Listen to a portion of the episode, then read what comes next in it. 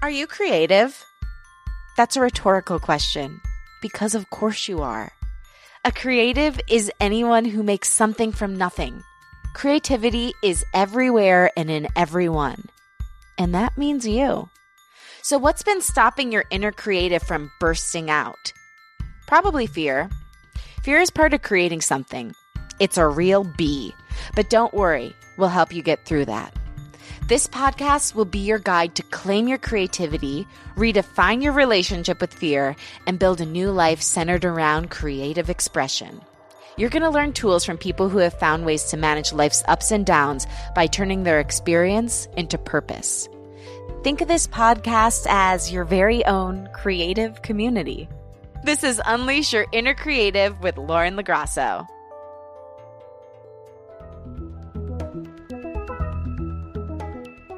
Hello, creative cutie. It's time for another creative check in.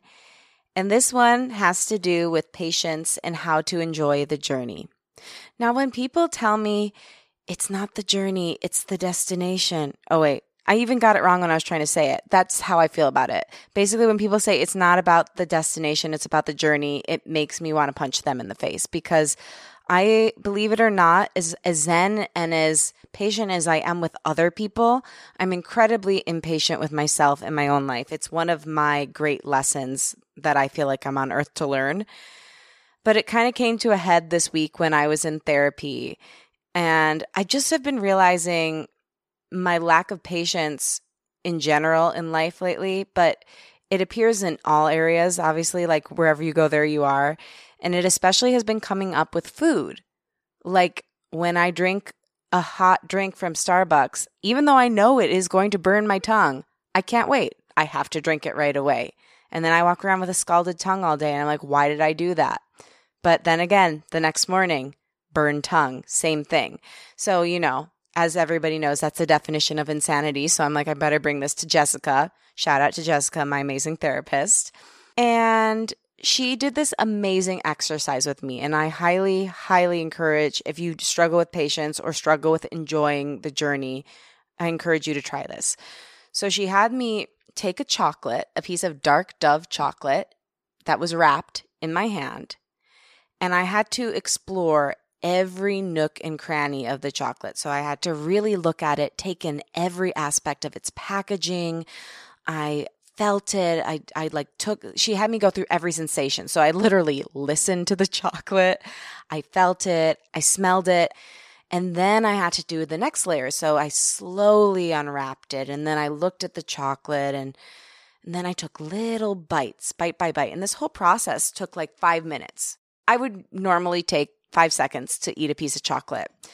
But it kind of blew my mind because I realized by rushing through to the end goal of food or anything in life, we actually miss the end goal because those pieces leading up to it take a lot more time, more effort, and are absolutely necessary to get there. And of course, I've like consciously known this all these years, but it never really clicked with me that I could enjoy those moments leading up to it and find the joy in those moments just as much as in eating the chocolate. And that if I took longer to get to that last bite of chocolate, it was actually so much more enjoyable than if I had just gulped it down and eaten it like a barbarian.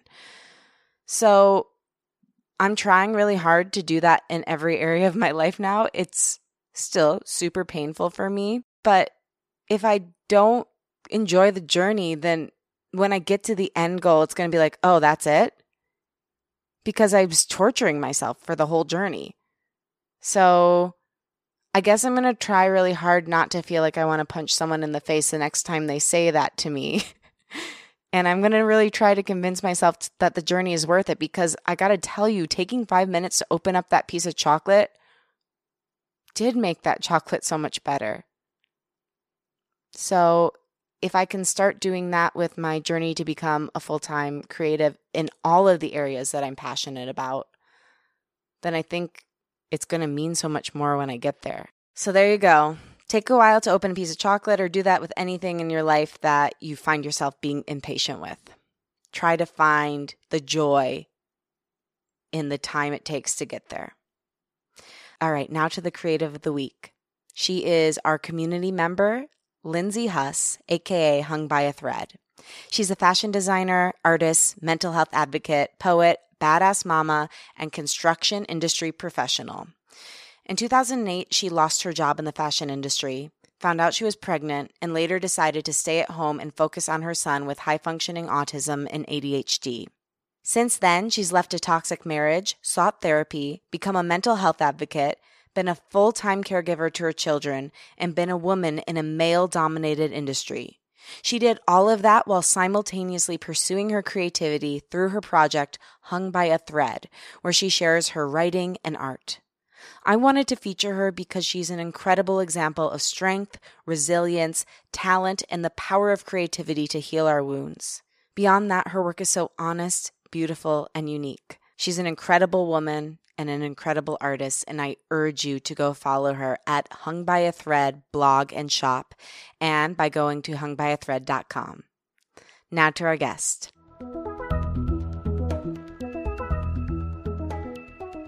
Farrah Aviva is an actor, director, and photographer, best known for her acting work on Unreal, Lucifer, Supernatural, Bates Motel, and for creating Bite the Bullet stories.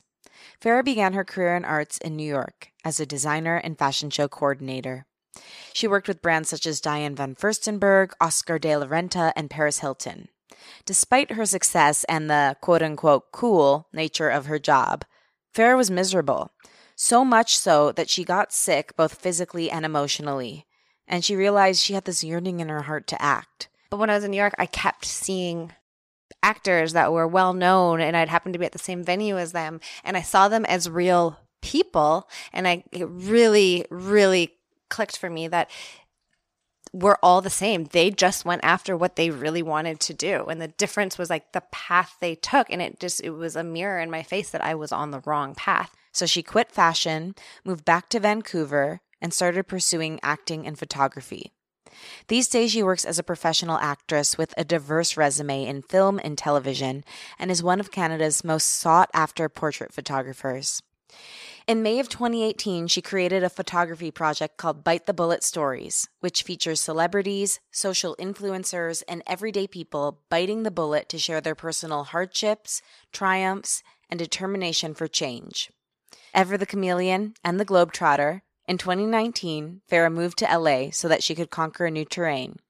And I met her a few days after she moved here, and let me just say, so far so good. She's already killing it in this new land.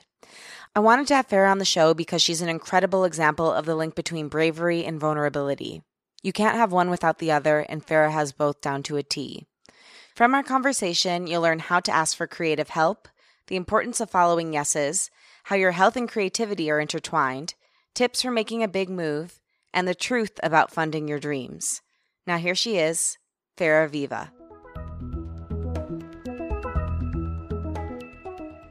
Thank you for being here. Thank you for having me. It's my pleasure and my honor. And I'm so interested and obsessed with all the different work you do. And, and before we get into this, I just want to say it's a rainy day in Los Angeles. So you might hear a little drip drop, but it's nice ambient noise that will relax you as we talk about unleashing our creativity. It's a spa day. It truly is. I feel relaxed already. So, something I often like to start out with is asking my guests what they think makes a person creative. Well, I think that varies from person to person. I feel like you're diving into a question that I ask my soul all the time and have a lot of torment with. This is my perspective. It's not necessarily what the truth is. I think some people are born as creatives where it is just pouring out of their soul to the point that they can't help but pick up a pen and paper and either draw or write or get on stage and like it's just coming out of them. I didn't have that. Like I always knew I wanted to create, but I can't draw and I can't, you know, like the typical art forms. But what I think makes me a creative and what I think makes people last as creatives is a desire or more so a need to make change through their work and like have an impact. And once the way I found my way into art and, and what makes me last through all the troubles that come along with art, because it's not always easy or creative endeavors, is um, you want to make a difference. And so finding like, how can I create something and leave an impact? And that can vary through everything. I mean, I'm sure an accountant feels that way. Yes, that's my thing. Creative accounting. Yeah, yeah, that's good. has to happen. I love that. Looking back, you said you didn't always feel innately growing up, innately creative growing up because of the way our culture defined creativity. But looking back on it, if you trace your life, what was the first creative spark? Oh, I mean, it's, I say it's a typical story because I thought I was so unique until I heard everyone else have this story. But uh, we had a little video camera growing up, and I just remember putting on well, first I'd put on little like plays for my parents to have friends come over, and then I'd get this video camera, and me and my friends would reenact soap operas. Uh, but yeah, just doing that storytelling through a camera. I would die to watch those because in the moment, I don't think I've ever been so tapped into a creative moment as when I was a kid creating those. Like there was no voice in my head saying this is good or this is bad. You just mm-hmm. kept feeding off of what felt good in the moment. And that's when I knew I was a creative. And then, you know, you get into your head from academics and what your friends are doing and what's the right thing to do. And it took me uh, until I got out of school, out of high school, to re own it and uh, get back into the creative life that I think my soul always wanted.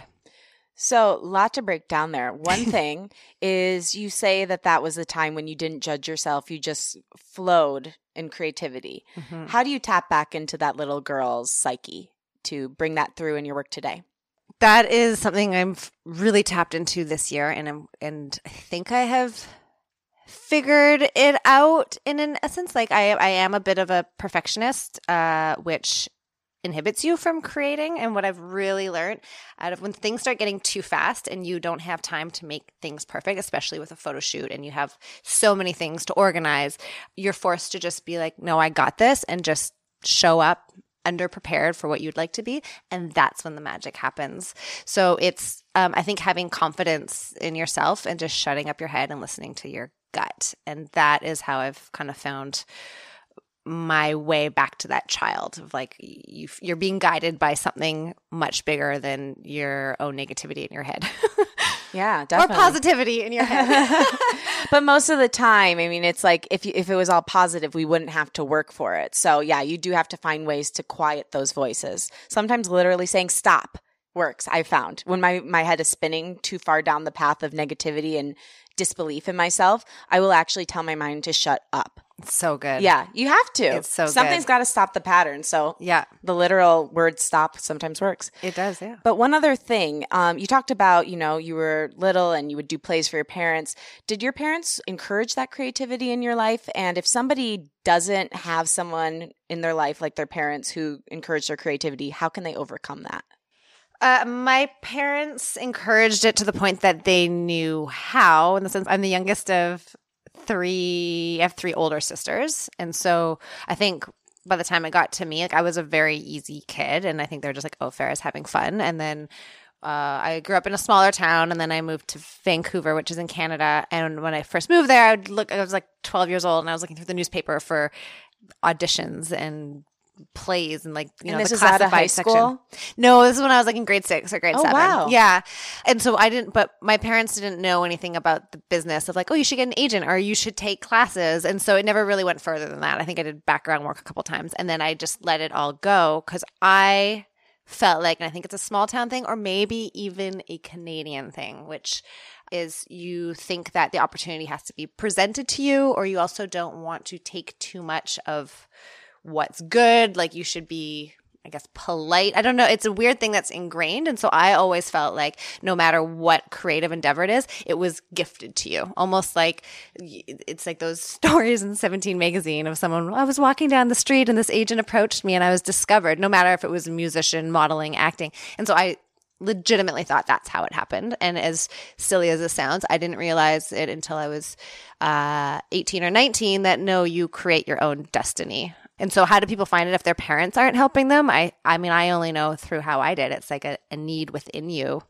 to do it and you find your way through it. It's interesting too. You talk about your culture and how that could have inhibited you. And I think a lot of different cultures have a lot of different restrictions. Like that one's coming from kindness, which is really sweet. But how do you overcome those cultural norms and cultural barriers when they're kind of putting a block between you and what you want? I don't know if it's an anxiety, but it's like a need to overcome it. And I don't, I know I've never thought to myself, how do I overcome this? Uh, it's just, I have to overcome it because that's when I feel my happiest. Like it's a weird, it's just like there's a compass within you and being like, you have to go this direction. And you don't even know you want to go that direction. I actually want to go east and it keeps telling me to go north. And so you're like, ah, and pulled and pulled and pulled. All I can say is like, it's, I guess maybe in, in my case, it was just in me. It was so listening to yourself, listening to yourself and following it and not mm-hmm. letting those outside voices that aren't your own true north inhibit what you know to be true. Yes. I got it. Yes. Okay. You make me it. sound so good. I just like to break it down to make sure that I'm understanding and synthesizing. So, and the audiences. So, okay, you recently moved from LA or from Canada to LA. And I think that whenever somebody purposely displaces themselves, you have to want your creativity or your your dreams so much more than someone who just stays in the homestead. Mm-hmm. So, what are your tips for somebody who's looking to make a big move, whether it's from state to state or from another country to another country? How do they get the courage? And just like what actual like logistical tips do they need? So, anytime I've made a move in my life, I moved to New York when I was 19. I started working in the fashion industry, and that was just my first break into I want to be creative and what kind of creative outlet can I have that was still respectable, kind of there was a business side to it. So, I decided fashion designer. I get to like draw things, but also be a business person. And it, you know, because acting and photography, that's not real. That's like kids play, you know? Okay, so I moved to New York, moved back to Vancouver, moved to New York, and now I'm in LA. And anytime I've made these moves in my life, I get this ability to look around me uh, and I feel like I've plateaued or reached the ceiling. My excitement for what can happen tomorrow kind of disappears. And I decide I need to move elsewhere. And when you first move, so it's exciting, like, I'm going to move, I'm going to start a new life, I'm going to go here. And then when you land, it is so scary. I don't know if you're allowed to swear on here. Oh but yeah, like, say it. It is scary as shit. Like you, you feel raw and and worse than naked. You're like your insides are on the out and everything you feel. And I'll, I'll talk about like what I'm going through right now. And I actually had a conversation with someone yesterday with advice that I'm going to follow that I would love to pass on. But six months before I moved here, was like, when I get to LA, I'm going to do this, this, and that. And this is why I'm moving. And it's clear. And like, and everything made sense as to what I was going to do. Four months. Yes, I'm going to do this. Should I email this person now? Should I start setting this up? Should I contact this agency? Should I contact this, like, uh, this club? Should I do this? And then as things get closer and closer and closer, you start being like, oh my God, what am I, how, what, I'm going to be there in two weeks. Like, what am I going to do? I want to hit the ground running. And then all of a sudden you feel like, is this what I really want to do with my life? And it's a really weird, you have to evaluate yourself and what you're doing because it has become so real. And so that's what I was battling because I know exactly what I want to do here. But when you're imagining moving to a new city, I think you're imagining it of like after you're two year plan has succeeded. You're like, and, and so there's like this weird thing of like, oh my God, no, I am still just me. And you feel extra vulnerable. Uh, and so I got here last week, and a lot of people were like, just relax, Farrah, like take it day by day. So, one good tip once you do land somewhere is uh, do one thing every day that's towards what you want to achieve whether no matter how small or big like reach out to someone you admire and see if they'll have coffee with you or if someone invites you to see something just say yes even if you don't want to say yes or send that email or build your resume or you know just one thing every day. But the advice i got yesterday that just made me feel so silly for not realizing this myself is uh, to follow the yeses. And there is something very special and magical that happens when you take yourself out of a comfortable environment, uh, out of your own element. And I swear there's like, I always feel like it's like a two month period where everything opens up to you and you have an opportunity just to follow the yeses. So why am I here right now was actually because last week a friend of mine, Jessica, was like, "Oh, come over," and I was like, "Oh, you know, I'd really like to just stay in bed and work on my video that I have to get out next week. And I was like, no, just go out. It's good to get out. And that's how I met Ashley, who then met you, and you know, who knows you. And it's like, and that's happened a few times already this week. So you just follow the yeses, just go. And if someone says, oh, I have an opportunity for you, just say yes. That is fantastic advice, whether you're moving or not, you mm-hmm. know, because if, if I'm just like taking your advice in my life, I came out here to act originally too. But if I had gotten the success that I wanted with acting, I never would have written a song. I never would have produced a podcast. I never would have hosted a podcast. I am starting to become a business owner. I never would have done that. I just would have gone to set and read scripts and that would have been amazing but i never would have known that my life could be more Mm-hmm. so when you follow those yeses when they are authentic and in your truth Yes. You end up creating such a bigger life for yourself Yes. so I agree. that's fantastic advice Yeah. one thing that i think is so interesting about you though is so you chose to do fashion design because you thought it was more practical so but did you in your heart always know that you wanted to do something else when you were in that field Yeah. So what broke me when I was in New York, it was one of those weird things of I just got amazing jobs when I was there and got to work with huge labels like Oscar de la Renta, Paris Hilton. Like I, I did the like prototype design for her, the launch of her new shoe and handbag line. And I was a 20 year old. I had zero fashion 20? experience. Yeah, maybe 19 even. Like I had, I was just faking it till I made it. I remember going, uh, answering some Craigslist ad uh, for a job and I said I did like six months. No, I did a year of like community college fashion design. Like I did not know what I was doing. I failed sewing school in high school and I just decided I'm going to be a fashion designer and that's what I decided to do. So I went for these jobs and then I ended up getting to do designs for for shoes and handbags for a lot of different companies. So what happened was I was in New York doing what I thought was like so respectable and I felt so confident anytime I'd meet someone like what do you do? And I was like, "Oh, I was just in China designing this la la la la la." But when I was in New York, I kept seeing actors that were well known and I'd happened to be at the same venue as them and I saw them as real people and I it really really uh, clicked for me that we're all the same. They just went after what they really wanted to do. And the difference was like the path they took. And it just, it was a mirror in my face that I was on the wrong path. And I had a mini meltdown breakdown in my apartment, went home for a couple days to surprise my dad for his birthday, and then couldn't get back on a plane back to New York because I realized I was off my path. And I knew I always wanted to act. Uh, and I also knew I always wanted to be able to paint and draw. And that's how photography kind of came into it because I don't think I ever got that skill. My camera lets me do it. Yeah. wow, that, that's an incredible story. So, but here's my thing. You're incredibly brave because a lot of people have those breakdown moments where they're on the ground pounding the floor asking God why this is happening to them and yet they still get up and go to work the next day to a job that they know doesn't fulfill their soul. How can that person get the courage that you found to do what they have to do in order to walk the path that they know that they're meant for? My courage comes from fear of regret and not doing everything in my power to live my best life. So what someone could do in that moment, I think, is be very honest with themselves of if they were to stay on this path that's possibly the cause of why they're crying on the floor asking God, why is this happening to me? If they can look at their path of like if I stayed on this, what would happen? And if I stayed on this, what would happen? And usually what it is is even though the other path, the unknown path, is petrifying, it's never going to be worse than the path you're already on and that you are unhappy with. I think that if you have the courage to ask yourself, why am I in this position, and maybe take responsibility for it, but also get excited by switching it up and having some control in your life, you can get on to something that's more true to your essence and what you're supposed to be doing. Is that how you go about disarming fear in general, just focusing on what my options actually are? Do you get really logical about it? Yes, uh, which I'm celebrating and also hating at the same time. The whole way Bite the Bullet stories came about was a need for me to create something a bit deeper than what I was doing with my photography. And so I got really in my head about okay, I have a camera, I have the power to create images and a message. What do I want to say?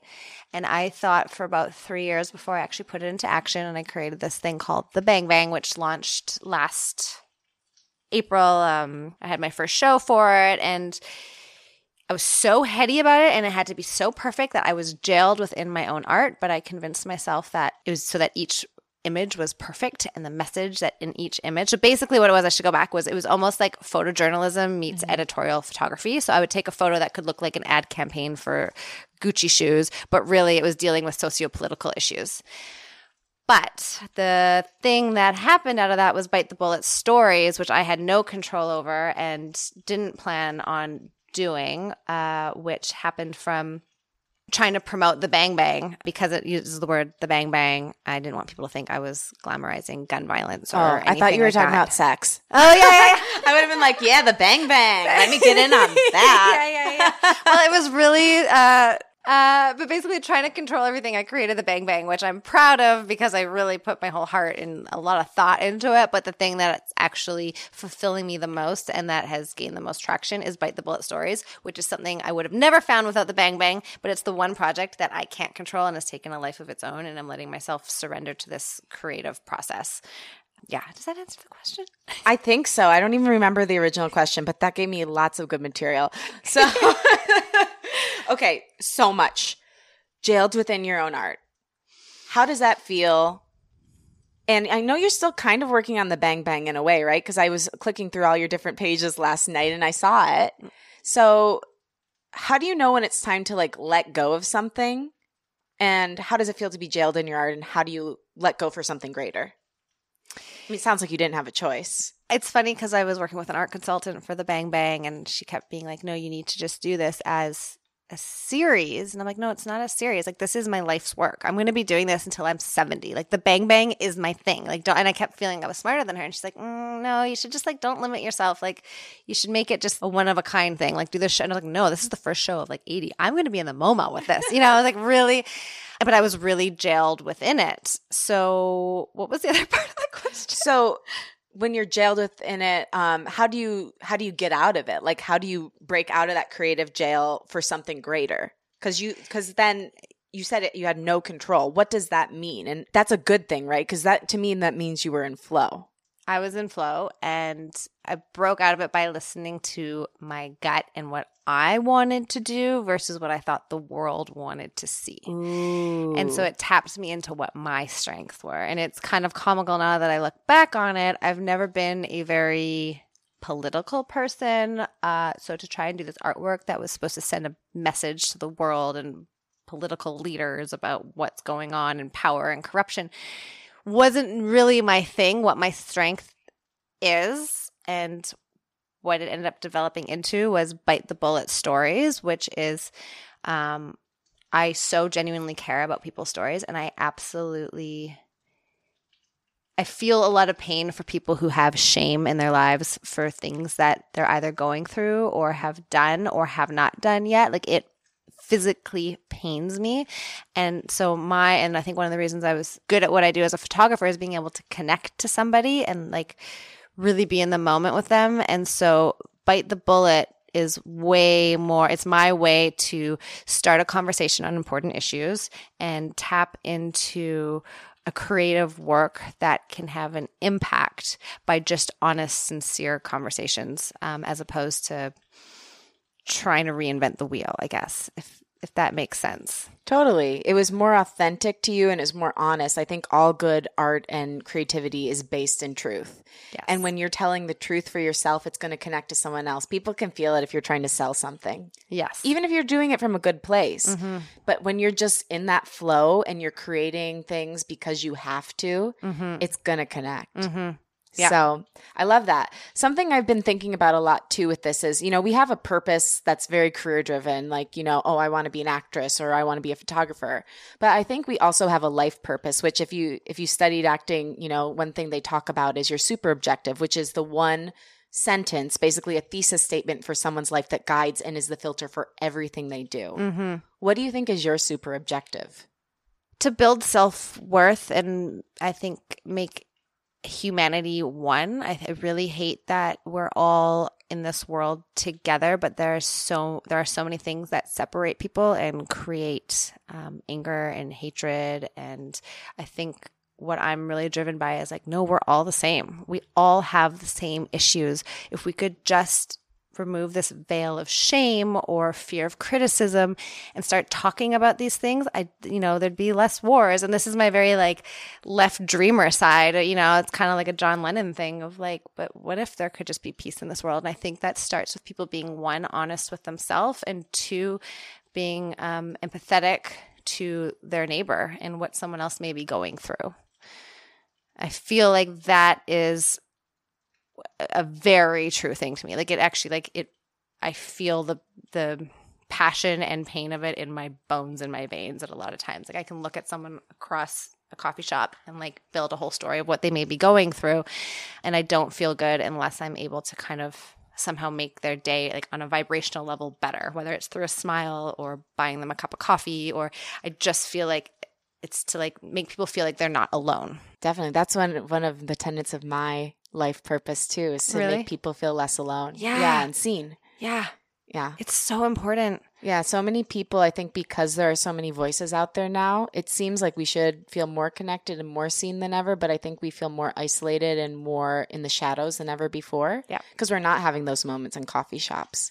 so it's exactly it. really important to stop and even like just send someone a prayer of good energy Yeah. or, you know, like you said, buy them a coffee or ask them how they're doing. Mm-hmm. Be curious. hmm That's exactly why I started Bite the Bullet Stories because I think we're more connected than ever, or we think we're more connected than ever, but we are constantly seeing images of people's perfect lives, uh, their perfect selves. And so you can be at home and feel less than because you're just looking at everyone's highlight reel and it creates this thing of shame of like, why aren't I there yet? Mm-hmm. why hasn't this happened? Why don't I look like that? But the reality is, the people who are posting those photos of their perfect lives, they are not happy either. And this is where like my revolutionary thing came in of like where I realized I needed to create this project was everyone that I had admired and looked up to and thought, oh, it must be so easy for them. I, if I was photographing them, they would talk about their own struggles. And you're like, but you don't show that.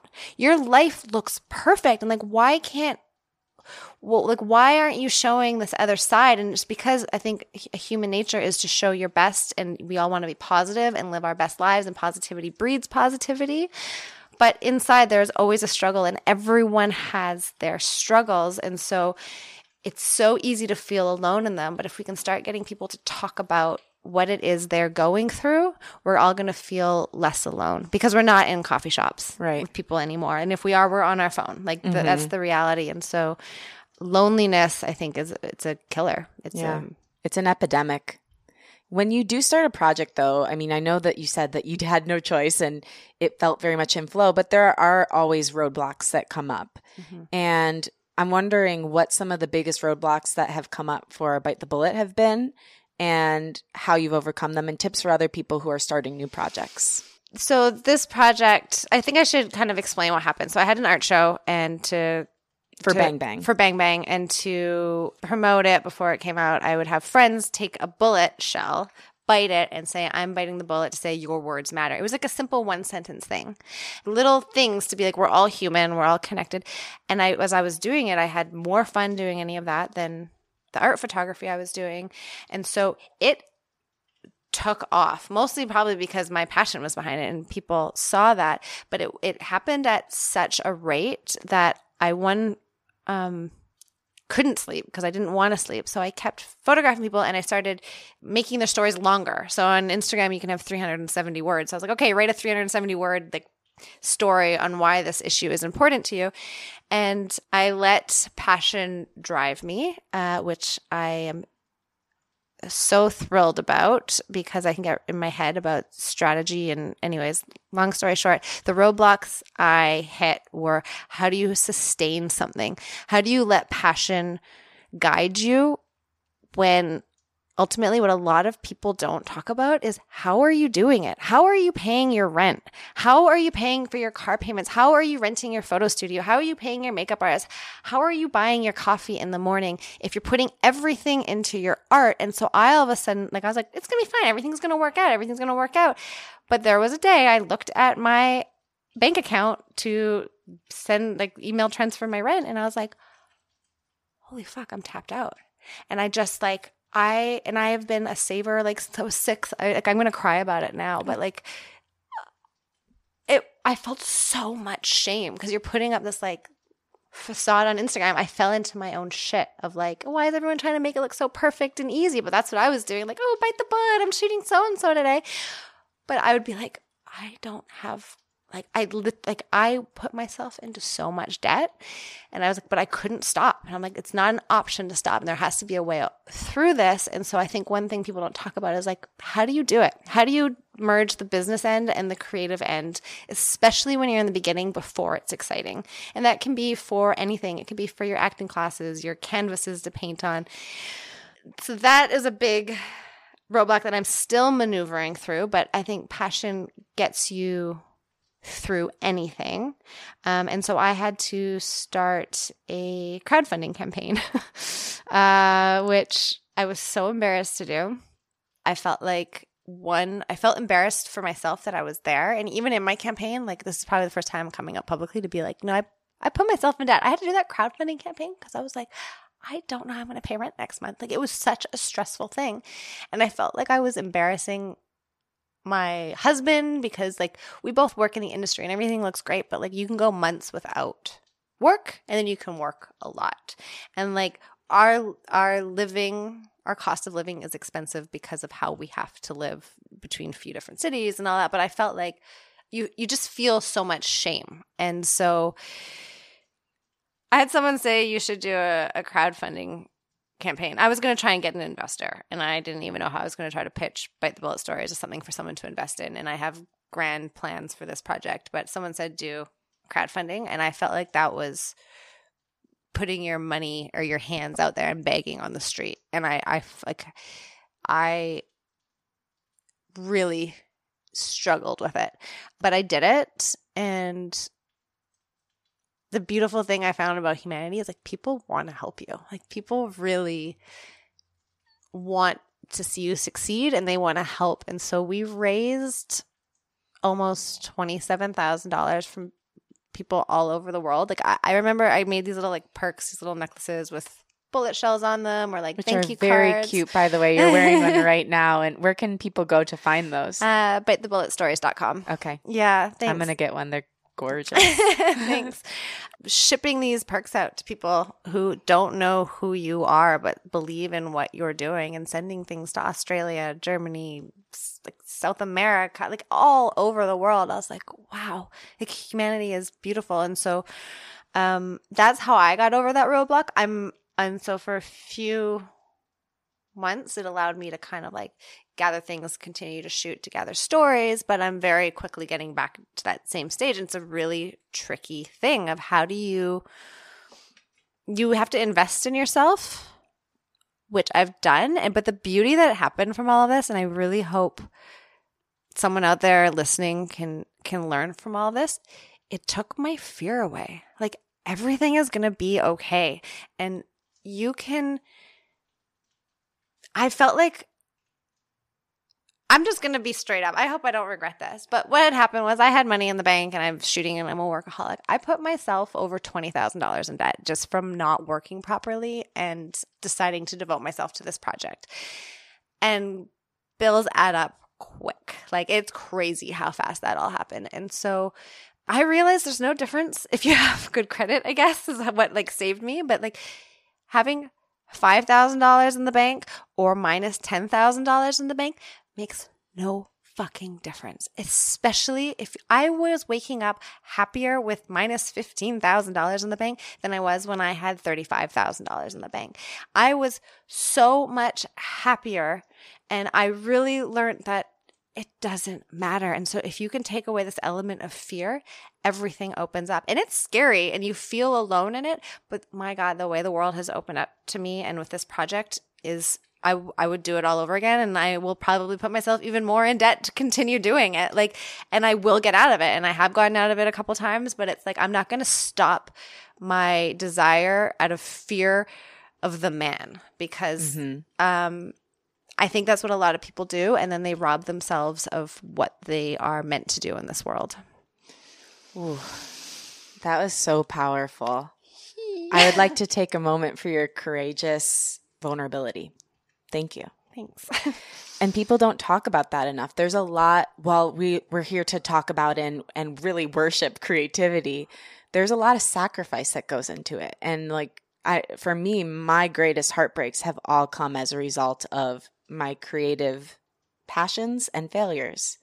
Mhm. And so I really want to thank you for sharing that because it's an important story to tell, but it's also important to tell that even when you do have those heartbreaks, you can move on Mhm. and you can ask for help. That's uh, the greatest takeaway from that for me is the only reason this podcast is happening is because I asked for help. I asked my friend Juliet, who's helping us produce this show, for help. I asked my friend Liz to write music. I asked this group I was a part of to create my podcast art.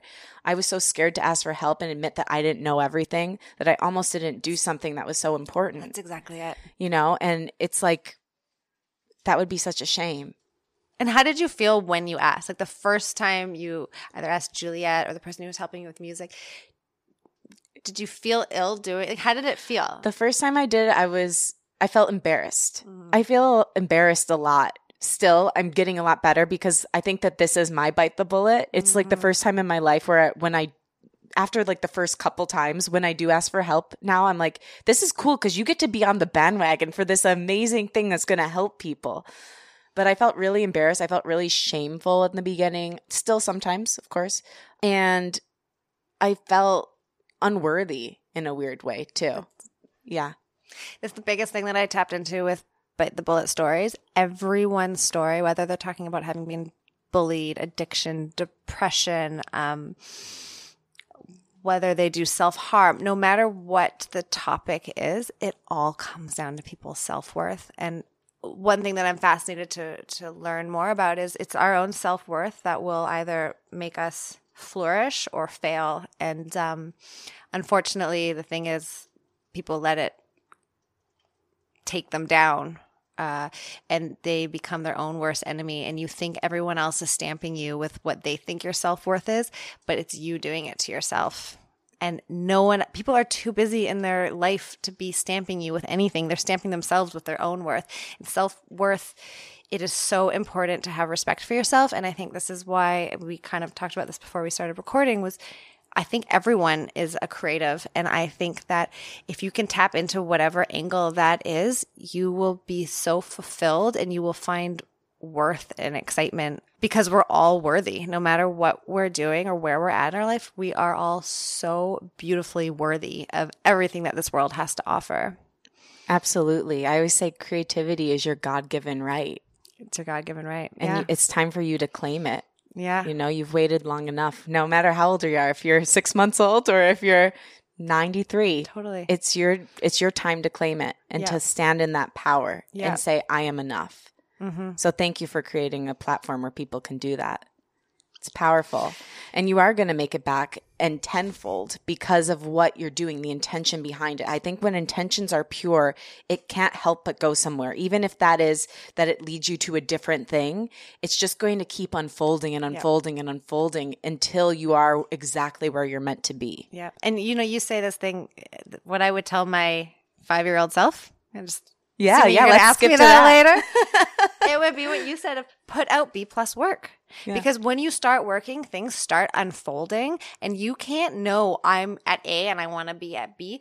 Get B out of your mind. Just know I'm at A and I really enjoy doing this, so I'm going to do it. And you will be so much further than B. You will be all the way at Z or some alphabet that has more than 26 characters.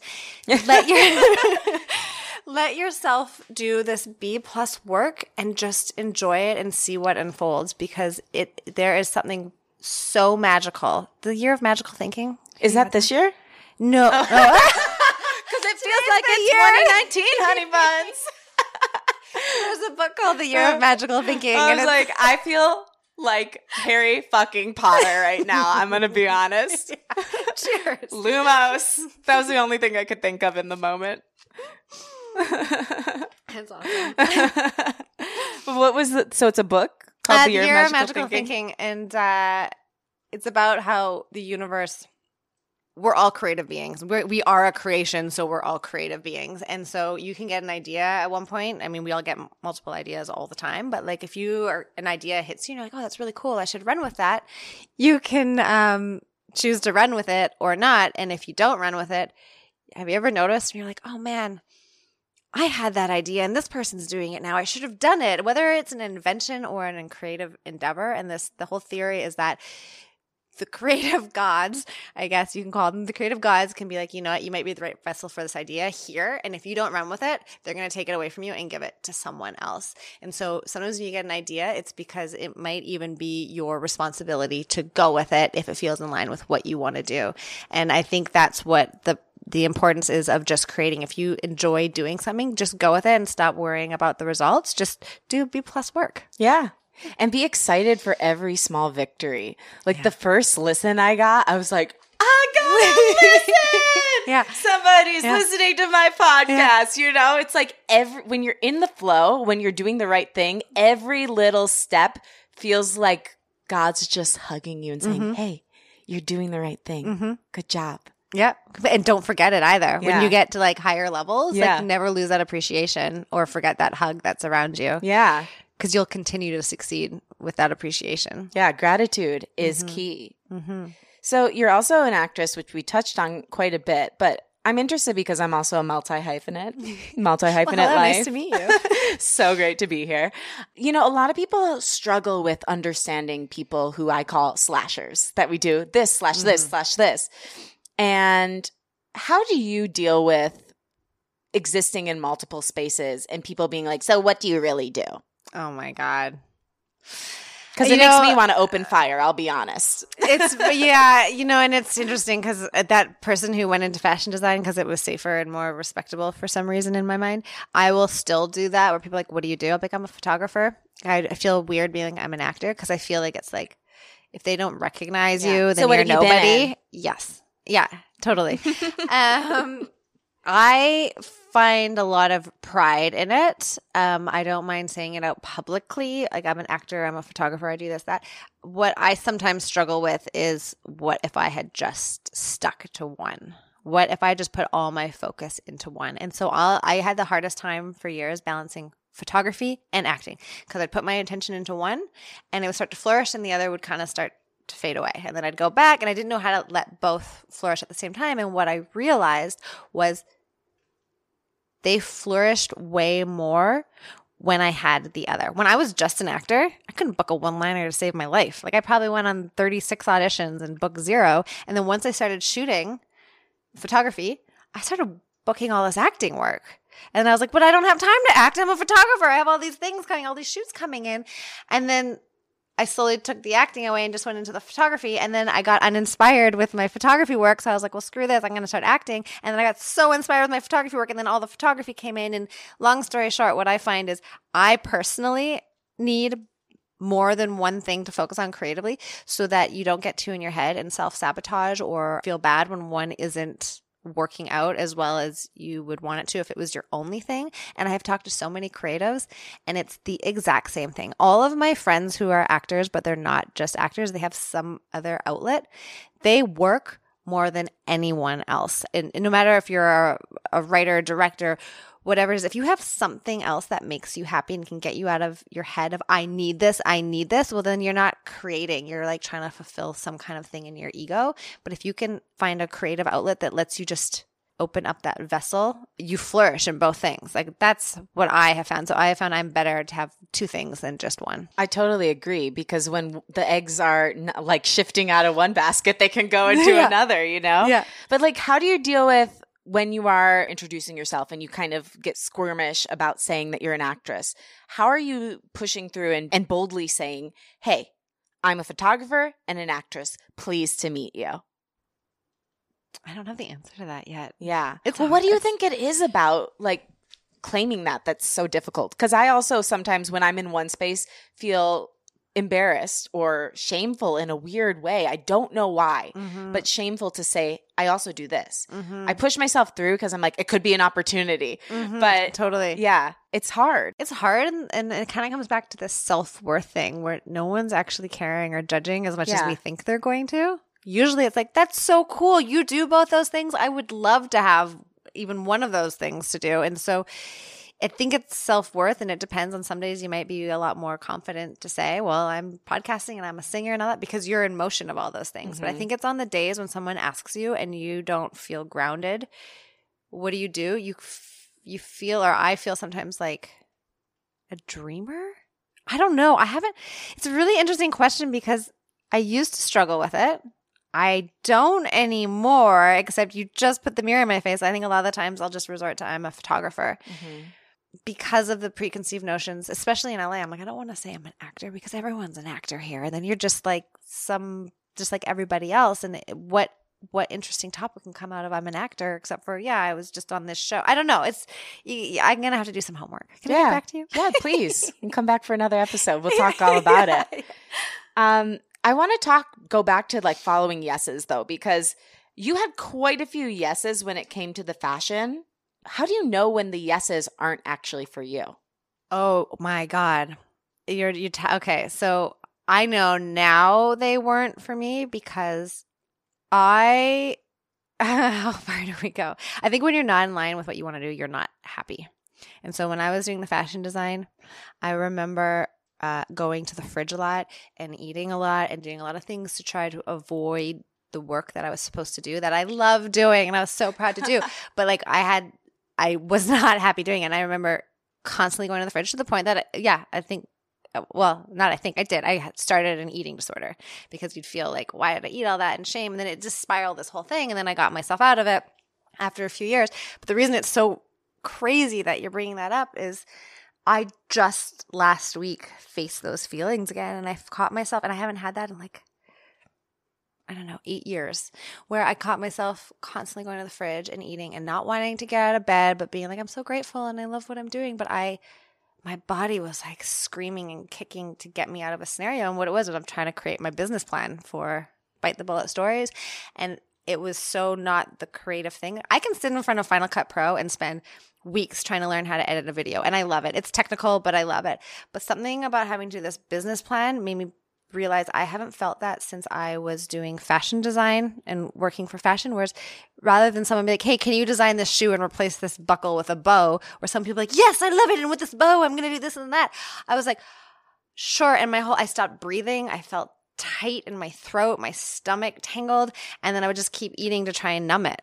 And I, I think, I mean, for me, that's how I So your body told you. My body. Oh, and I got sick. Oh my god, Mm. I got so sick so many. Oh my god, this, wow, you're like a doctor. I would get to the point where I'd get these um, abscesses in my stomach, and I've had to have surgeries for it. That's so. You know, the gut's the second brain. It makes sense that it's all tied to your stomach too, because there's an intelligence just in your gut. Most of the serotonin that we have is in our gut. Oh, interesting. So, yeah, that makes a lot of sense. I had a lot of digestive, I mean, I still am working through them, but I had a lot of digestive issues when I was in a really big depression in my life. But I Yeah. didn't know I was depressed. It was the same time I when I was didn't know I was black. either. But all I just had acid reflux. Sorry, guys, you're going to know this now. I had diarrhea all the time. It was really bad. And Mhm. it, it wasn't until I got out of that situation that some of those stomach issues started subsiding. It's like I was in my fashion job, and uh, it was a shoe show, a show, shoe show. Shoe show. It was a shoe show. and there's all these buyers coming through our showroom, and I was curled under my desk in New York, and my employer had to call an ambulance for me because I had these stomach pains that were so crazy. And I didn't know years later what had happened, but my ovary had torted. What does that mean? It twisted like it like. Like it was when you ringing ring, out? Yeah, like when you wring a thing. So, okay, they rushed me to the hospital in an ambulance and then whatever. I get there and they released me after a day or something or two days. I don't remember. And that was the first sign of I'm not happy with what I was doing. That's my the first time my body ever was speaking to me. And then a few years later, when I came back to Vancouver, the same thing happened three times, but the but worse. So the first time they had to do like they had to actually operate because I was getting I was getting abscesses on my like so much information, but I have no shame. I was getting tubal ovarian abscesses. So for whatever reason, whenever I get stressed out, it affects my reproductive system. Well, you know, the reproductive system is directly connected to creativity. shut the That's where the passion and the creativity chakra are. So the Really? sec- your sexuality and your creativity are completely intertwined. So if you're shutting it down, if you're twisting yourself to fit into somebody else's box, it makes a lot of sense that your body was twisting mm-hmm. to try to fit what you were That's doing. so okay. So the first time it happened, I was like putting myself in a producer role, and I was convincing myself I loved it and whatever. But then same thing happened. So uh, the stomach pains. I go to the hospital. They realize what it is. They kept me there for like ten days before they finally operated. But when they did the first, uh, was it like um ultrasound? Ultrasound, yeah. They're like, oh, no, no, no. When they did the surgery to drain the abscess, it was on the right side. The doctor goes, Did you know that your left ovary was torted? We had to untwist it. And I was like, Huh? She's like, Did you ever have issues with the left side of your stomach with like stomach pains? And I was like, Oh, yeah, this one time in New York. And then, so that was twice. And then I moved to New York and it happened to me again because I was off my path of what this is like it would take seven podcasts to tell the whole story. But it happened again. So the abscess thing happens, and then they actually ended up having to remove my ovary. Uh, no, my fallopian tube. They removed my fallopian tube. So three times that happened where I was attacking my stomach over, and every time it was when I was not on my right path creatively. It was when I was trying to put myself into a role that I convinced myself would be the right thing to do.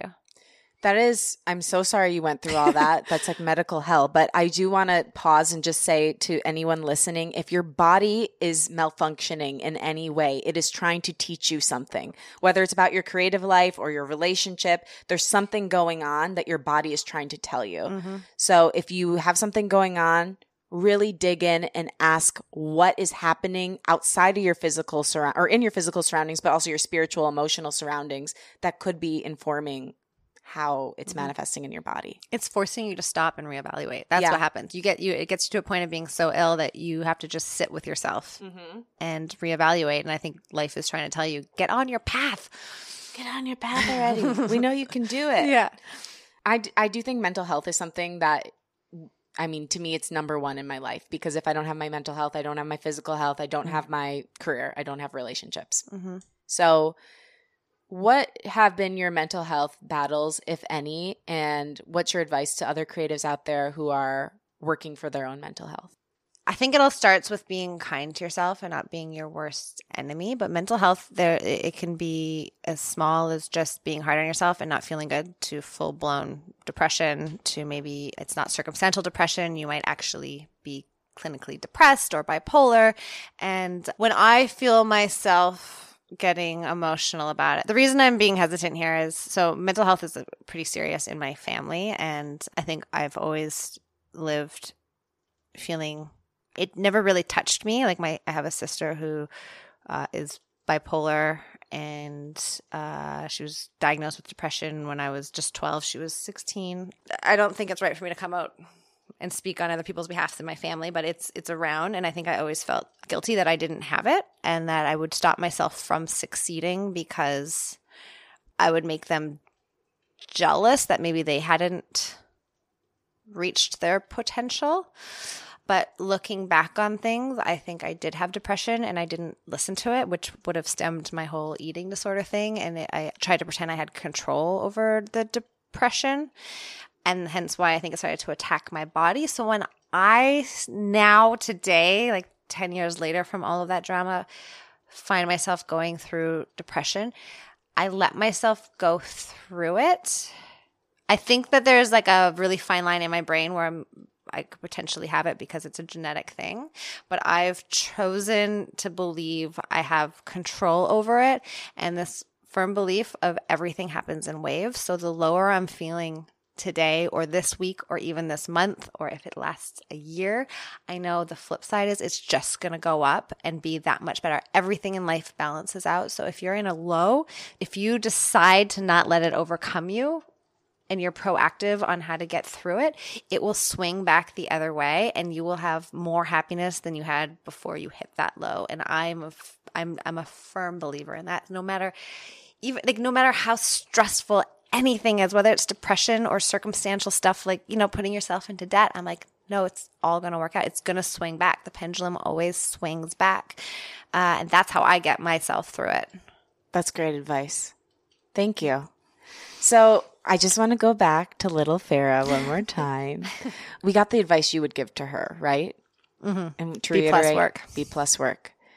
What do you think she would say to you and why? I think she would say, Why did you squash me for so long? Yeah. I got chills. I think she would say, Why did you try to hide me and fit into this mold of something that you're not? And I think she'd say, It's nice to see you again. uh, I, th- I only in the last couple of years think I really tapped back into who my true essence was rather than trying to be you know the Instagram perfect or whatever. I'm using the word Instagram, but it Yeah, it just had that problem. perfect, Yeah, yeah, yeah. yeah, yeah.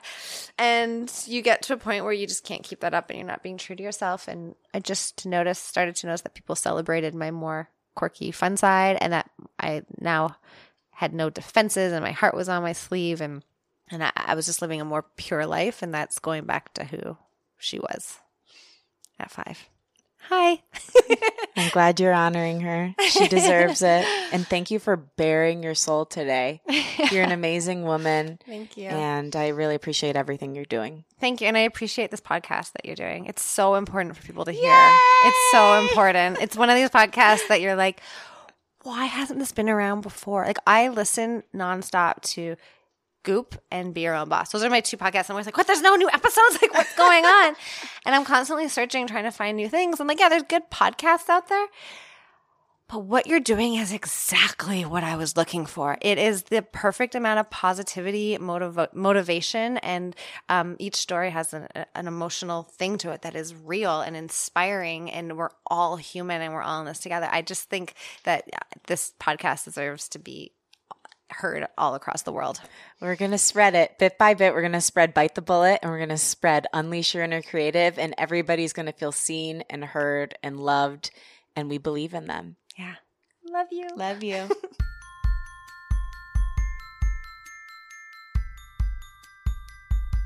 Thank you so much for listening and to Farrah Aviva for being an amazing guest. For more info on her, follow her at Bite the Bullet Stories and at Farrah Aviva on Instagram. That's at F A R R A H A V I V A.